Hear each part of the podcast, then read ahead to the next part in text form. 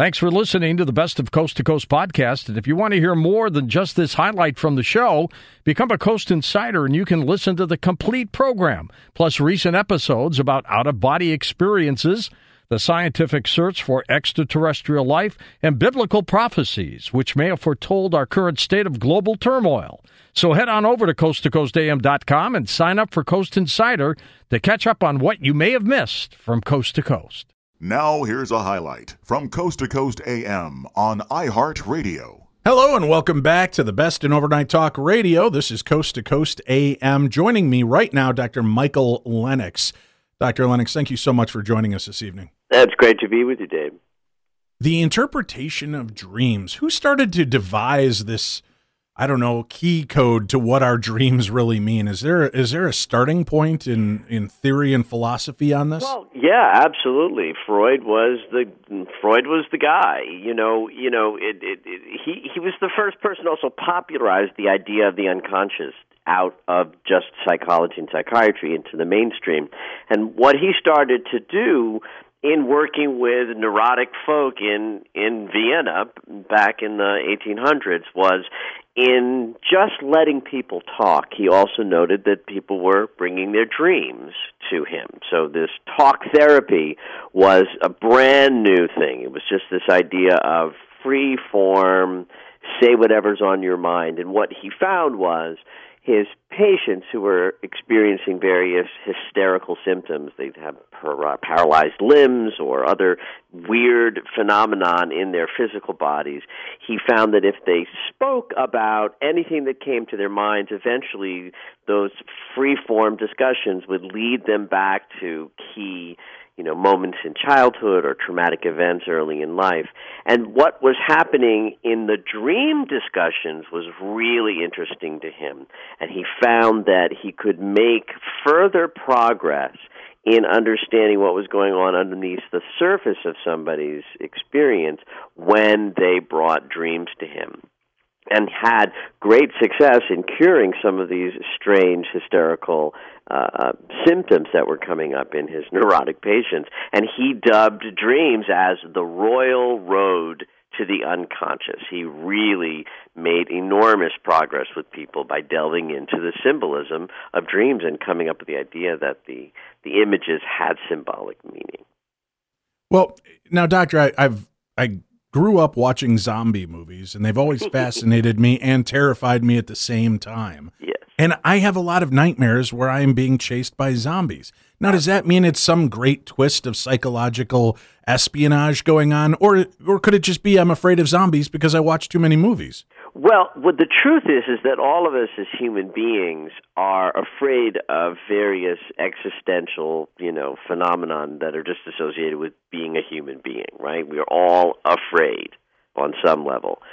The dreaming mind will grab an image that is evocative for that particular dreamer. And it is absolutely true especially uh, you know as children of media something that wasn't around you know in Freud's day and Jung's day people will grab onto imagery that is either you know that they're routinely exposed to or at some early date was particularly disturbing. So for you it was zombies but there were other movies you were watching but the zombie image stuck for you. Now, you might get 10 people in a room who are your age who are exposed to the same kinds of m- movies and other media imagery, and not everybody's going to grab onto zombies as an image. You know, I, I, when you speak to people who are even younger than us, it's, you know, video games are featuring in the recurring nightmare imagery so it, you know, it, older than us, you know, it was the Wicked Witch of the West in the Wizard of Oz movie. You know, filled lots of you know nightmare uh, uh, imagery for for people who were particularly stimulated by that kind of an image at a young age. What does it mean when we have these dreams of zombies? Then, if I if I'm having these dreams and the dead are trying to tackle me, eat me, and my children, what does that really tell me about my life and my waking moments? Well, I would say there are two things to consider in such a moment. There's the generalized stress moment. that any recurring nightmare is going to indicate. So that the dreamer is stressed, the psyche says, okay, Dave's stressed again. What are we going to do? Well, let's grab that zombie image and throw it up on his inner night screen uh, because we know that is a good you know, exemplar of his stress life. That the zombies scared him when he was eight, and so we're going to throw the zombies up as the image. And so, on a general level, um, there's there's just the the you know, dreamer in stress has a nightmare kind of uh, experience. But one could go a little bit deeper and wonder if you know a guy who has a desire to be in passionate discourse the way that you are. You are someone who speaks, you speak for a living, you do so in an animated fashion. There's a lot of life force behind how you express yourself. And what are zombies? But living or faux living bodies drained of all life force, drained of all passion. A passionless life could be a zombie's life. And so in some ways you could you could interpret into your personal psyche that zombies are a good image to uh, to you know to express stuff that you're particularly afraid of because they they are the antithesis of how you or something that you value about your own life. All right, let, let me ask you this, doctor. When we have things going on in our real world, in our waking life that we just don't face, is this the brain's way of juicing those moments for us, helping us process them, even though in conscious waking time we don't want to, we don't want to look at them, we don't want to give them any time. We're we're constantly trying to keep ourselves busy so we're not facing these moments. And the dreams are kind of that uh, imagining of these items so that we can burn it out of our, our cerebral cortex? I think you've you've certainly articulated in a way that I couldn't you know wouldn't argue with. That's a perfectly uh, articulate uh, expression of what's going on. Let's say it this way too: the unconscious mind will win, no matter what, because what's going on down there has to be expressed, and it will use any and every mechanism to release the stressors and tensions and, and, and, and, and conflicts that are going on embroiled beneath the surface. So it will do certainly dreaming of such you know challenging uh, conflictual uh, uh, you know imagery is probably one of the healthiest ways of releasing some of that unconscious pressure um, because there are other ways that the unconscious will express itself through destructive behavior, through um, through physical disease in the body, and uh, you know other challenges like that. So the, the, the so at the end of the day, yes, everything that is going on underneath the surface of the unconscious mind will eventually get expressed. You want to do it as directly as possible because the more direct we are with that under you know belly of our psyche, the the healthier we are. And so dreams are certainly a way to do that um, and and have some of that stuff see the light of day uh, through that you know dream imagery. And and what happens, I think, as a result is even though those images in those scary dreams are are upsetting, we wake up the next day sort of ready to take on life again or anew. So you're saying overall, nightmares are good for us. They're kind oh. of a oh. cathartic. It's almost like crying through grief. It's helping us to purge That's this. great Dave, that's a beautiful, that's a brilliant analogy. Absolutely, they they are helpful. Listen, life is scary. Have you not noticed that? Oh, I notice it. Trust me.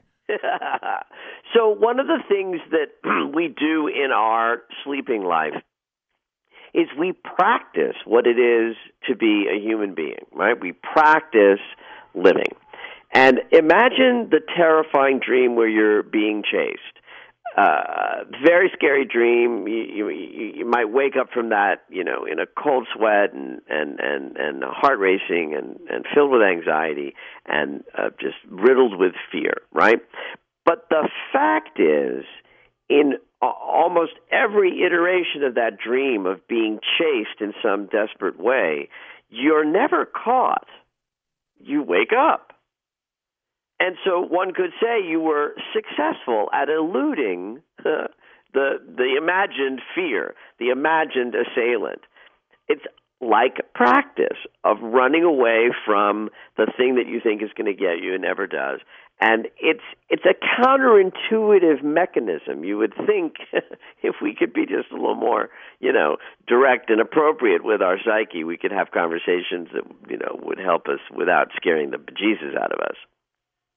But yeah, Let's... it's a it's a positive uh, uh, uh, release of tension at the very least, and in a very, you know, at the other side of the continuum where it's more complex, we're actually working out deep and profound ways that we are in conflict, but we do it in language that's symbolic, not rational. Are there, you know, I mean, people have uh, bad weather dreams, they've got monster dreams, they've got all of this, and then some people start to avoid sleep or allowing themselves into these deep sleeps so that they don't have to face these dreams again. Is that healthy um, to to try to avoid dreaming altogether? Well, you're you know at a very extreme level. You're talking about what an experience that we would we would codify as a sleep disorder. That that there can be such a um, propensity for disturbing nightmare dream imagery that people get to that point where they really just don't want to sleep because it's just that disturbing. And now we're in territory that's a little bit more mysterious and which is dangerous. I mean, I don't think anybody avoids sleep uh, in any kind of a rational way. If someone is having that experience, they're suffering. And that's that's a level of suffering that I think needs some attention.